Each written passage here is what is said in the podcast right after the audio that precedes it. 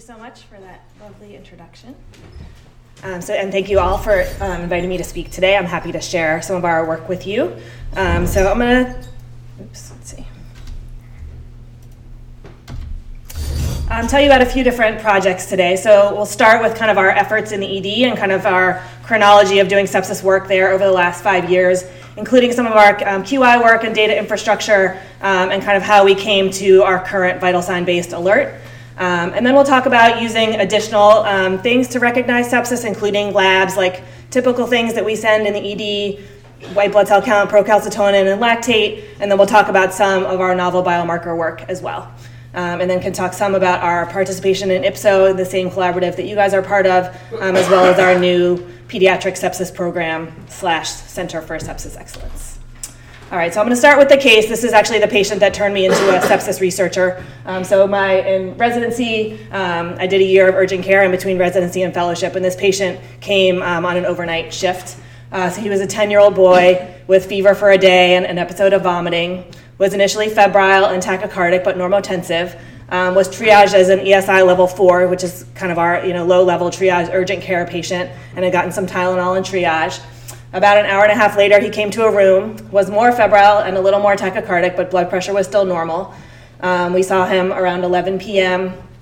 Um, and thought he probably had a viral illness, but also considered things like a UTI or pneumonia or strep. Um, he got some oral rehydration therapy and a rapid strep, a UA, and the plan was to reassess him in a bit. Um, a few hours later, he had an increase in abdominal pain and had a diffuse petechiae and was now hypotensive. Um, so at that point, he got you know IV bolus, antibiotics, um, and then he kind of progressed to fulminant pulmonary edema and hypotension. Um, was intubated, went to the ICU, um, and basically arrested and died an hour later. Um, his blood culture grew strep pneumo, and so th- this was a incredibly sobering case for many of us. Um, I think we all, as emergency medicine providers, but also as really any pediatrician, lose a lot of sleep over patients like this um, who are rare, right? So there's, there's thousands and thousands of kids who come to us every year with fever. The vast majority of them don't grow strep pneumo in the blood, um, but it's our goal to find the ones that do before um, things like this happen. So we've been interested in sepsis for a long time in the ED at CHOP we kind of were um, daunted by this whole recognition process in the beginning. Um, and I think felt uh, we, were, we were worried about putting electronic alerts in because we have a very high volume ED and we knew that you know, fever and tachycardia were common and we're worried about things like alert fatigue. And so when we started, we said, all right, we're not going to tackle that yet. First, we're going to say, can we do better with sepsis when we know, when we know we have it? Um, so we started out with kind of just a sepsis treatment algorithm and order set. Um, and kind of alongside with that, decided to build some infrastructure to collect data. And so we built, um, this is kind of before QI, our QI staffing model existed really. Um, and so we built this uh, research database that, that extracted data automatically from Epic. Um, and so have kind of a sepsis registry that's now been in place for the last five years. Um, and then I'll show you some of the reasons why we, we kind of use that data to start thinking about recognition. Um, we first started with looking um, using retrospective data to say what if we had an alert in place, would it, how would it function? Um, and then data from that led us to build our current alert um, that is in place now. Um, and the alert works quite well for us, and so now we're validating it at additional sites, are implementing it in a community ED setting, and have, have started to build this kind of multidisciplinary sepsis program across the hospital. Um, and so, you know, there's been data from us and others that have shown that sepsis bundles improve care both in adults and children, um, that time to antibiotics and time to IV fluids improve patient outcomes, um, improve ICU and hospital length of stay, as well as organ dysfunction in the first few days of, of hospitalization and mortality.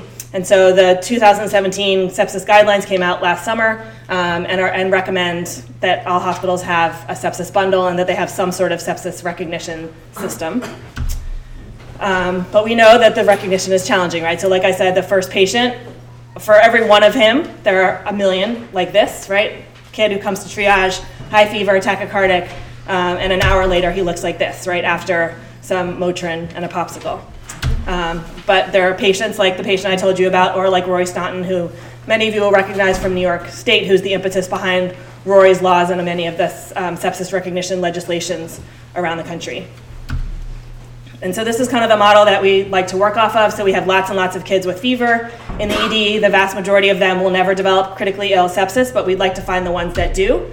Um, and we'd like to improve our ability to stratify their risk. And so, one thing that I'm not going to talk about today, but I am interested in, is um, can we identify risk factors before they even come to us?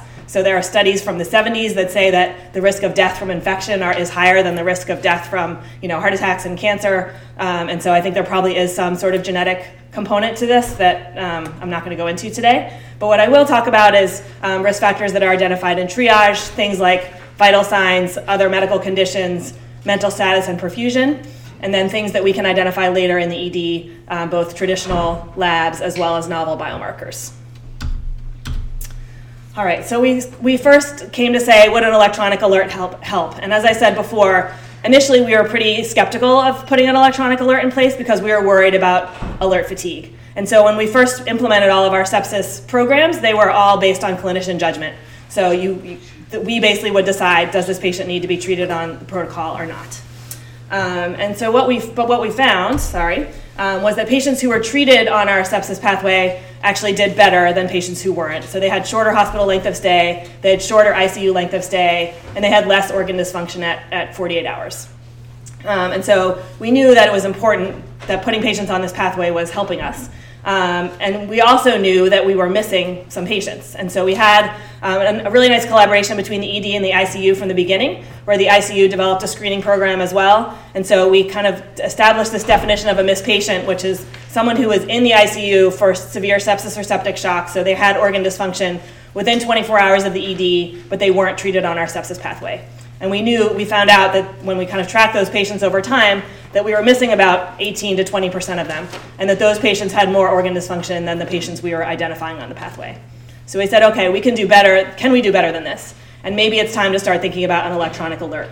But before we put it in prospectively, we decided we wanted to kind of study one to see how it would have performed and if it would have helped us to catch those patients that we clinically missed. Um, and so we took, we were part of the initial um, American Academy of Pediatrics Septic Shock Collaborative, who had this kind of paper based tool that was developed um, at Texas and Utah. And we took that paper based tool and we applied it using our sepsis registry to a year and a half worth of patients with fever. And we compared kind of what we had done clinically, which was not an, not an alert, we had just done our bedside judgment, versus applying this alert retrospectively. Um, and what we found was that we knew we were missing about 18% of patients, so 72% sensitive was our bedside judgment, although highly specific. And the alert found almost all the patients that we had missed clinically, although not all of them. Um, and I think so the combination of this data plus our knowledge that the patients that we were missing clinically were doing worse, we said, okay, now we think it's time um, to implement a live alert. So this is what our alert looks like. We built it in Epic. Um, we, what we really tried to do is kind of balance that alert fatigue concept versus finding, you know, finding the patients that we want to find. And so the alert goes off for either tachycardia or hypotension is the first stage of the alert. And we use um, MPU's cutoffs for this. And that was just because at the time of the implementation, um, things were at, that were above PEWS cutoffs were read in our electronic medical record. And so we wanted to be consistent across the hospital. And so if the patient has either tachycardia or hypotension, this alert flags. Um, and it basically asks the triage nurse, is there a fever or sign, other sign of infection? And we knew it was important to do to not require there to be fever because we, um, in our initial fever work, we knew that a lot of patients with sepsis don't have fever in our ED. So if the answer is no, so their heart rate is high because they broke their leg or you know they have asthma or some other thing, you would say no, and it will silence the alert. And if you say yes, I'm worried about infection in the patient, um, then you're asked to answer two other questions. Uh, one is about cap refill time, which is kind of how we measure perfusion, and one is about an existing high risk condition, which you can see here. Um, and then there also is a question about mental status that's answered for every patient in the ED, and the nurse's answer to that question gets fed into the logic of this in the background. So if you have to have either, so you have to have abnormal vital signs plus something else abnormal. So either abnormal perfusion or abnormal mental status or a high risk condition. And if you have any of those things, then um, this prompts what we call a sepsis huddle. Um, and this means that the attending physician um, is called to the bedside of the patient and decides does this patient need our sepsis protocol, yes or no? Um, then they, they answer this question. Um, what they kind of do in that huddle process is, is one of our active areas of interest. So, um, for the first several years of the alert, it's been in place now for three years. This is still a, a kind of gestalt decision that the attending makes at the bedside, but we are in the, in the process of kind of scripting this more. Uh, the other important thing to know is that, that an, an attending can call a sepsis huddle even if the alert doesn't fire. Um, and so there are patients that we put on our protocol outside of this alert. Um, so in terms of how often it goes off, so um, we see about 95,000 patients a year in the ED, and the first stage goes off in about 15% of patients. So that means that 85% of the patients that come to the ED never alert for sepsis, which we were pretty happy with. Um, and of those, um, about 1% of them, or 7% of those, go on to a sepsis huddle, so 1% of the entire population. So the attending physician goes to the bedside of about 1,000 patients a year. Um, of those, so when we go to the bedside, um, we activate the sepsis pathway about 25% of the time. We are incredibly pathway happy in the ED at CHOP, and so we have lots of other pathways that um, help to get prompt antibiotics to patients who need them. So, you know, patients, oncology patients with a central line, sickle cell patients, young infants. And so, one bonus to this work was that we were able to get an attending to the bedside, even for, for patients who didn't have sepsis, and we could get them their antibiotics faster as well. Um, and so, for over about 60% of patients, they had some sort of intervention by the team at the bedside. Um, in terms of how the alert performs, oops, sorry. Um, so, the alert itself is 86% sensitive, so not perfect. Um, but the alert in combination with the physician judgment, meaning that if we take all the patients that the alert found and then add them to the patients that we kind of identified at the bedside of, oh, that patient needs a sepsis pathway, then we're very close to 90, close to perfect, 99%. Um, the specificity is actually not bad, um, and you can see the remainder of the test characteristics here. Um, positive predictive value in sepsis recognition is incredibly challenging. So if you look at other published studies, they're generally in the single digits. So we are pretty happy, even though it's not ideal, with a 25% um, positive predictive value. Um, and then I think the money shot really is this. And so we've been kind of tracking our missed patients since 2012. Um, at the beginning, we were in this kind of 15 to 20% uh, range of missed patients. And since we put the alert live, we've been at, um, averaging around 5%. So not perfect, but better than we were, um, and it's been sustainable for, for several years now.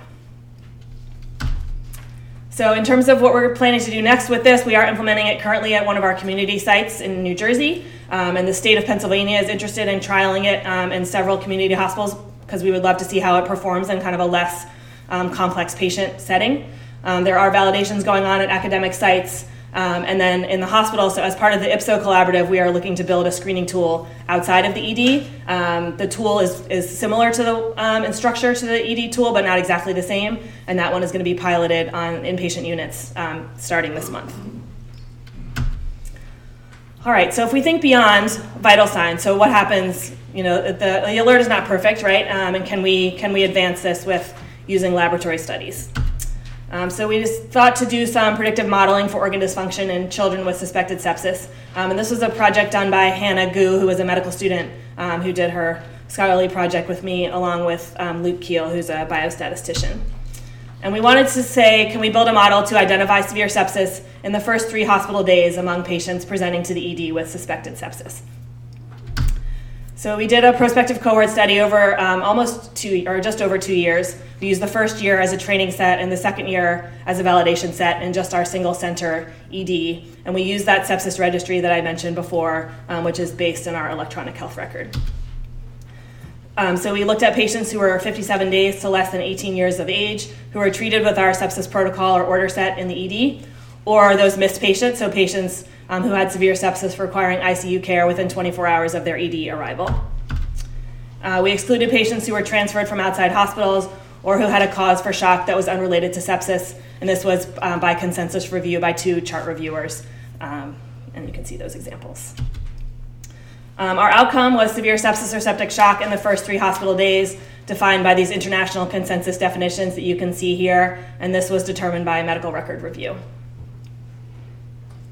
Um, and so you basically either have to have cardiovascular dysfunction or two other organ dysfunctions. We chose our candidate predictors a priori. So I think one of the advantages of doing predictive machine learning, predictive modeling, is that you don't have to have a priori predictors. But I think to make this kind of a doable project for a medical student, we decided to choose um, choose some things for our first go at this. Um, so we included some demographic factors, um, vital signs, and we kind of used dichotomous cutoffs based on PEWS um, and then some candidate lab values as well as treatment um, factors. So we did some basic statistics, and then um, we used a machine learning technique called gradient boosted machines, which I'll tell you about a little bit. Um, so this is considered an ensemble machine learning method. that allows you to both account for interaction between terms and also helps you to account for missing data. And then we also did some standard testing to report how the model performs, including kind of sensitivity, specificity, as well as the accuracy of the model's predictions. All right, so when I asked the statistician to send me a gentle introduction to machine learning techniques, he sent me this article. Um, so that is um, highly intimidating to me and hopefully to most of you. Um, so this is my this is my baby version. Um, so I think machine learning. Um, there's lots of different ways to think about it, but in general, you take a whole bunch of data as a training set. You can do it either supervised, where you kind of tell it what you're looking for, or unsupervised, where you just hand it a whole bunch of data and tell it to extract certain features. And then there's lots of different um, algorithms that you can use that ultimately will either kind of classify your your stuff into different groups or develop a model that tries to predict something that's going to happen in the future. So machine learning is very hot these days, and so there's lots and lots of jobs out there. This certainly extends beyond medicine to it's how Google works, it's how Amazon sends you all those things that tell you what you want to buy, um, and, and, all sorts of. Um, it's really everywhere.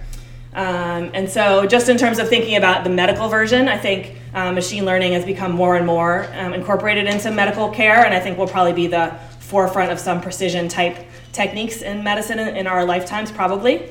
Um, the first machine learning I'm aware of in emergency medicine was the PECARN head injury rule, um, which, uh, if some of you are aware of, this is the Pediatric Emergency Medicine Applied Research Network, who did a big study of 40,000 kids in the early 2000s, um, looking at who, need, who does not need a head CT for um, mild traumatic brain injury. And they used CART, which is a recursive partitioning technique that's pretty simple. It's not like a black box um, kind of rule. And so it's a rule that you can actually follow the steps of and find the outcome, but nonetheless is a type of machine learning. Kind of the next level of these are something called ensemble techniques. So these are things like random forests and neural networks. Um, neural networks is largely how Google works. Um, and these kind of add, they, they take lots of different models and apply them at once, and then they average them together. Um, and then the boosting methods are kind of, um, at least according to the statisticians, are even the next level after this, where instead of averaging models together, they kind of build them sequentially, um, one upon the next. Um, I think you can think about it in similar to like a logistic regression where you're kind of adding your variables one at a time, except you're adding models instead of variables. All right, so, so the method we used is this kind of gradient-based machine learning method. All right, so the, but this is basic. This is not machine learning. So this is just who are the patients. Um, so you can see that um, the demographics between the training set and the validation set were similar. We had 372 patients in the training set and 278 in the validation set. Um, and that these are patients in general that are not previously healthy. Um, so they have about 70% of them had at least one comorbid condition. Um, in terms of their outcomes, again, we had a similar proportion that were admitted to the ICU. The ICU length of stay, hospital length of stay, and the prevalence of severe sepsis uh, were similar between the, der- the derivation and validation groups. Um, and in terms of the model performance, so we definitely saw um, a decrease in its performance in the validation set, which is not surprising. Um, our training set was 92% sensitive, 83% um, in the validation set. Um, specificity, again, um, 72 to 63%. positive predictive value is actually quite good. and then you can see the rest of the characteristics here. in terms of the proportion of correct predictions, 88% in the derivation set and 79% in the validation set.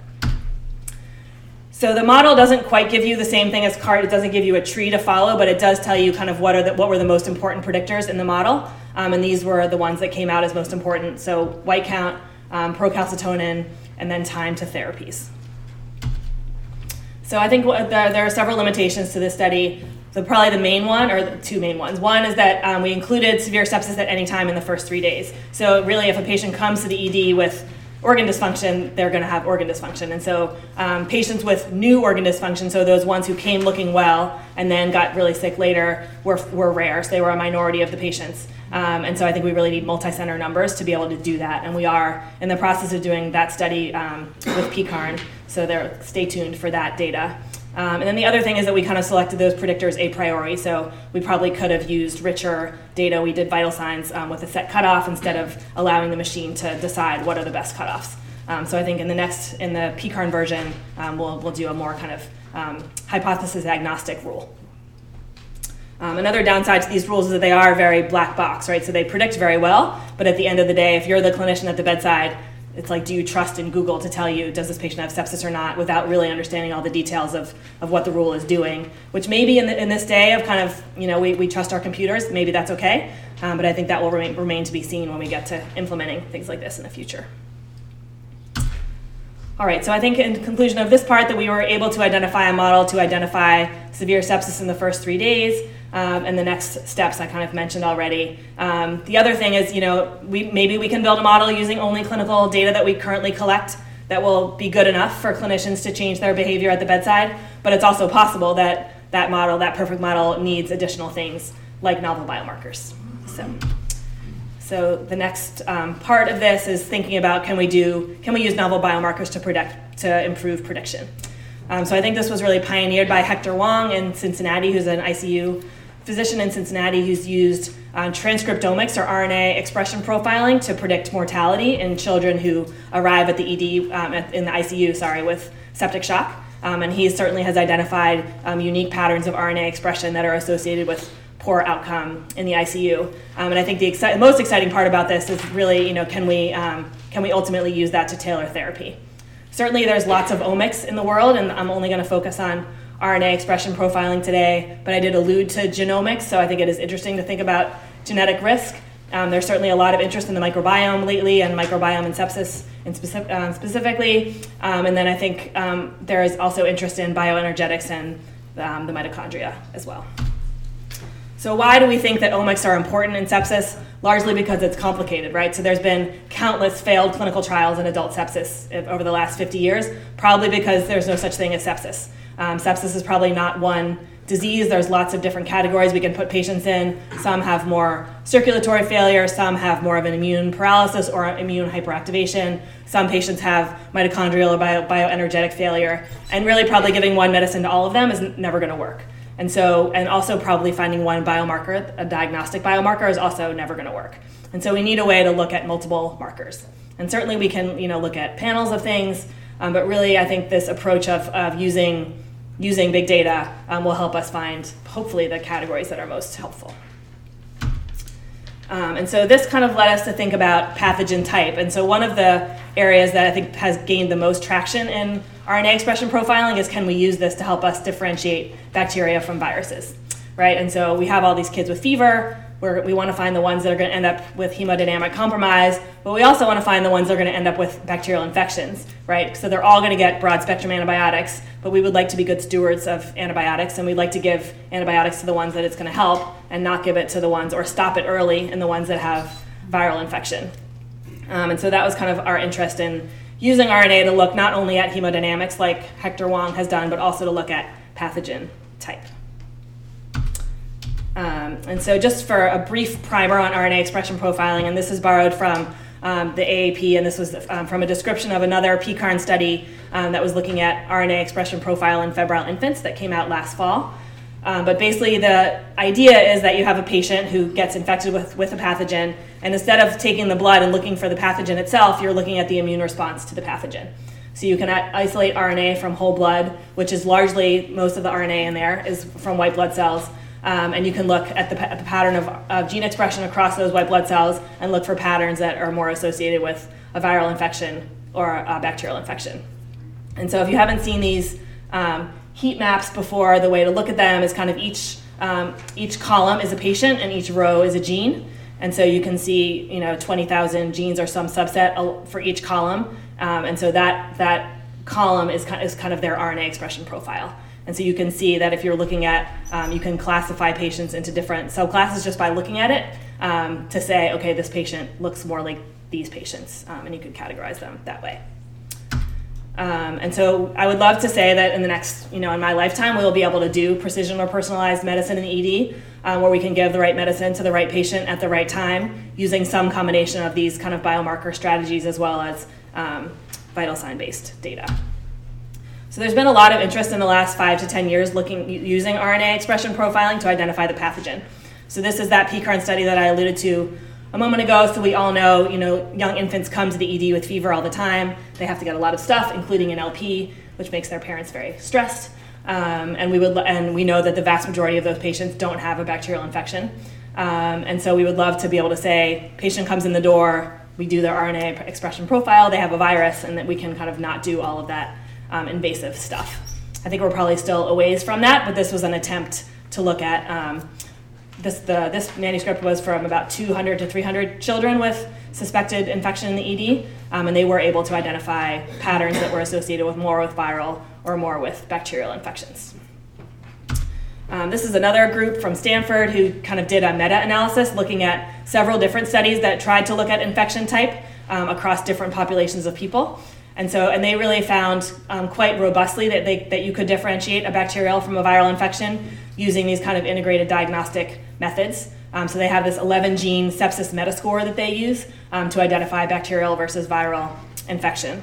Um, and if you look at this, with these, these are kind of the ROC curves from this meta-analysis. So if you focus on the on the right, this is their validation set. Um, and so just to remind folks of ROC curves, you're kind of looking it's balances sensitivity and one minus specificity, and the best the best performers are kind of in that upper left upper left corner. Um, and so you can see if you think about ROC curves for, for various things that we use to try to identify risk for bacterial infection, white blood cell count, procalcitonin, CRP, all of those things have area under, areas under the ROC curve in the 70 to 85% range. None of them really exceed 90%.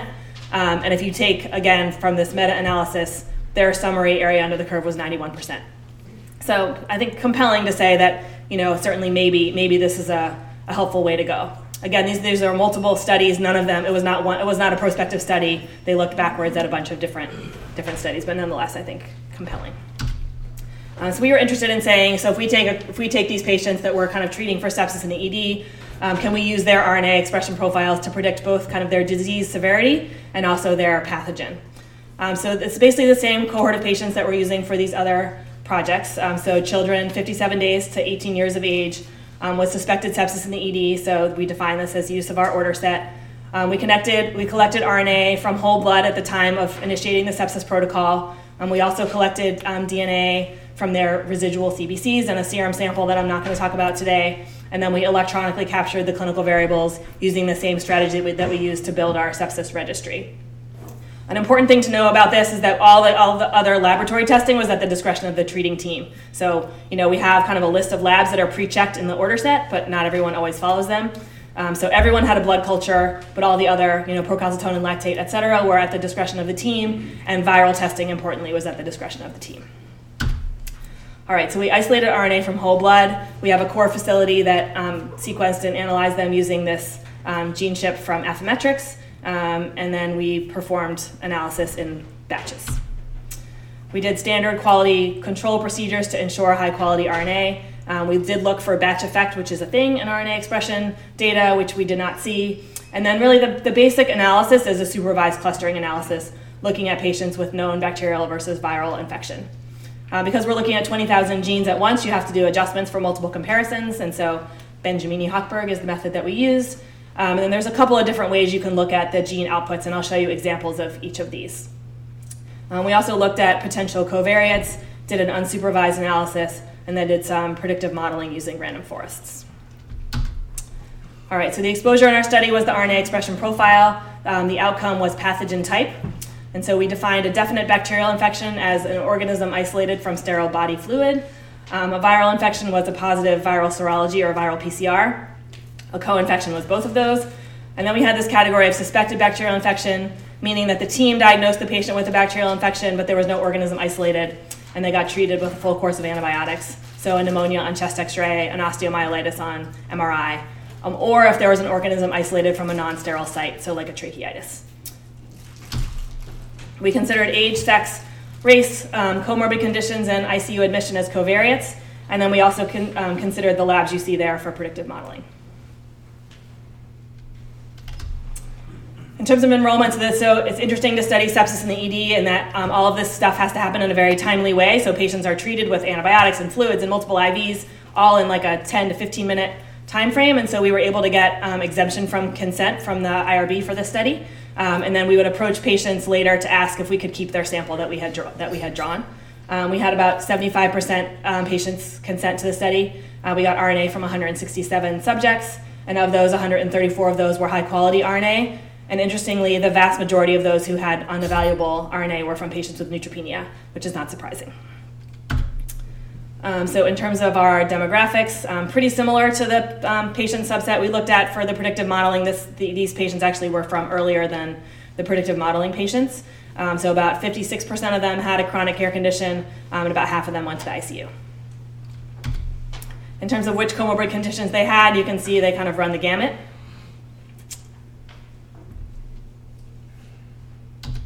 Um, and in terms of the pathogen type, uh, so 28 patients had a bacterial infection, 38 had a viral infection, 5 had both, um, and 34 had no source identified. We also had RNA from 12, health, 12 healthy controls. Um, so this is a volcano plot. So this is one way of looking at RNA data. So along the x-axis is the fold change in RNA expression, and along the y-axis is the p-value. And so what you're looking for are genes that have a large fold change expression as well as a significant p-value. And so these ones in red um, had a fold, at least a two-fold change in gene expression. Um, and then you can see on the right there are some over here as well. Um, and interestingly, the vast majority of the genes that we identified um, were actually underexpressed in patients with bacterial uh, infection compared to those with viral infection. So then when we take the, those patients only with confirmed bacterial or viral infections and try to sort them, um, you can see that not perfect, but pretty well, the viral patients kind of cluster together with similar patterns of RNA expression. And this is looking at genes that were significant to the 10 to p to the 10 to the minus fourth level. And again, just to remind you, each column is a patient, each row is a gene. And then when you throw everybody in, so not just the viral and bacterial patients, but you throw in those co infections, the patients um, that had possible bacterial infections, you can see that still the viral patients do cluster together, um, although not perfectly. So, in terms of what genes we found, again, remember that the genes are largely overexpressed in patients with viral infection compared to bacterial. So, most of the things we found have to do with viral immunity. So, a lot of things with interferon signaling um, was by far the most common. You can look for your favorite gene on the list. Um, and then you can also kind of input these gene lists into databases that are available online looking for common um, signaling pathways that they are in part, a part of. Um, and again, you can see that this has to do with viral immunity and interferon signaling.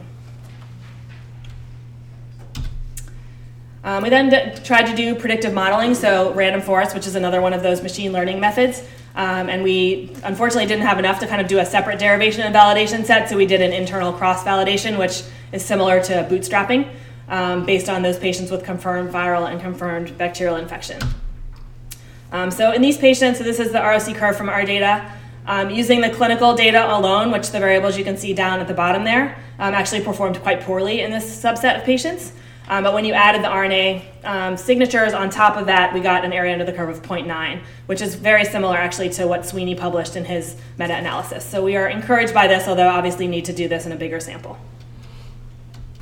Um, in terms of limitations of this, so obviously it's a single center study. I mentioned we need to do future validation. All the lab testing, including viral testing, was at the discretion, of the team, um, and I can only afford to do one time point. So I think there's interest to say that these profiles change over time because we know that patients come to the ED. Some come after an hour of fever, some come after several days, and so I think the stability of the signature is, is interesting. Um, we did also look at hemodynamics. So, do we see different signatures in patients who, you know, ultimately ended up on vasoactive agents in the ICU versus those who didn't? Um, and we didn't really actually see a good signal in um, looking at vasoactive outcomes. Uh, we think partly because the patients, the pr- prevalence of patients who needed high ICU care was low. Um, so we didn't have enough sick patients to look at it. And we think probably that the pathogen signal is so strong that it maybe is overwhelming um, signals from hemodynamics. And so what we would love to do is a big multi-center study where we can look at kind of pathogen by hemodynamics at the same time um, and see if we can further categorize patients that way. Um, so that is kind of the end of the RNA piece. And then I just wanted to talk a little bit about um, building kind of infrastructure across the hospital. So we were excited um, this fall to release the pediatric sepsis program um, which is kind of our center. Um, and this is in collaboration with two um, colleagues from the ICU that have been doing um, this work with me from the beginning. Um, and so we were um, funded by the Department of Pediatrics has a Chairs Initiative grant every few years where you can kind of apply to build a new program. What we would like this to be is kind of an umbrella structure where we can encompass a lot of the quality work that's going on in the hospital as well as research. So each of us have kind of our own independent research programs to improve clinical care for patients with sepsis and as well as to develop um, novel patient education and um, provider education methods. Um, and so this is a leadership of the of this program is from the ED, the ICU, um, as well as the NICU is involved. Um, we have three projects that we're doing in our first year, and we're kind of hoping that this will this will be ongoing. Um, so we are um, part of this program is that we are taking our sepsis screening project and um, applying it to Virtua, which is our community hospital in New Jersey, to kind of see how this performs um, in a more community-based setting. Um, secondly, is we're developing a follow-up care clinic for patients with um, who survive sepsis from the ICU. So we're currently, I think there's increasing uh, realization that patients, you know, are doing better in terms of mortality, which is great, but there, that there is morbidity after pediatric sepsis. Um, there's a big trial um, run by Jerry Zimmerman out of Seattle that should be publishing soon, um, showing that there is um, there are deficits. A lot of them neurocognitively based. So some students have um, kind of more attention and learning problems in school, um, and so we're currently in the midst of a, a needs assessment with both families as well as primary care providers in the CHOP network to kind of find out what needs are for um, survivors of sepsis, and then we'll kind of planning to build a follow-up program starting next year um, to address some of those needs. And then the third project um, is, is doing some case adjudication. So for any of you guys here who are participating in the IPSO effort, you know that you know we kind of try to identify patients with sepsis based on a who needs to be treated in the ED, right? So we we want the patient or on the floor. We want the patients. We're okay if we put some patients in that cohort who didn't actually have sepsis because we want to make sure we catch everybody. When we're looking for outcomes, we want we don't want to have you know 75 out of 100 patients in there who didn't ultimately have septic shock. And so we have these kind of broad quality cohorts that we've been following um, at CHOP, but we know that upwards of 75% of them actually didn't have sepsis, even though we treated it for treated them for it. And so we have um, one of our ICU nurses who's involved in our virtual PICU um, program is, is actually going through each of those charts by hand and adjudicating who has true sepsis so that we can track our morbidity and mortality outcomes in that kind of subset of patients that truly has sepsis. And we're hoping to build that build kind of once we do it by hand to build an automated way to extract that adjudicated cohort from the electronic health record so that it's less painful in the future. Um, and then we are also part of several multi-center efforts. So um, as Dr. Laurich mentioned, we are we are participants in the IPSO collaborative, and we did do um, we did the AAP collaborative, which was kind of the predecessor of the IPSO collaborative. We participate in PECARN and have several projects. So currently are do, working on that clinical prediction model, um, and then are also developing programs with them around um, novel biomarkers as well as treatment trials largely based on IV fluids. Um, and then we are involved in um, Pennsylvania has um, a big sepsis program largely focused around adults, and we're kind of trying to get kids a seat at that at that table. Um, so I just wanted to acknowledge my many mentors and collaborators, and I'm happy to take questions.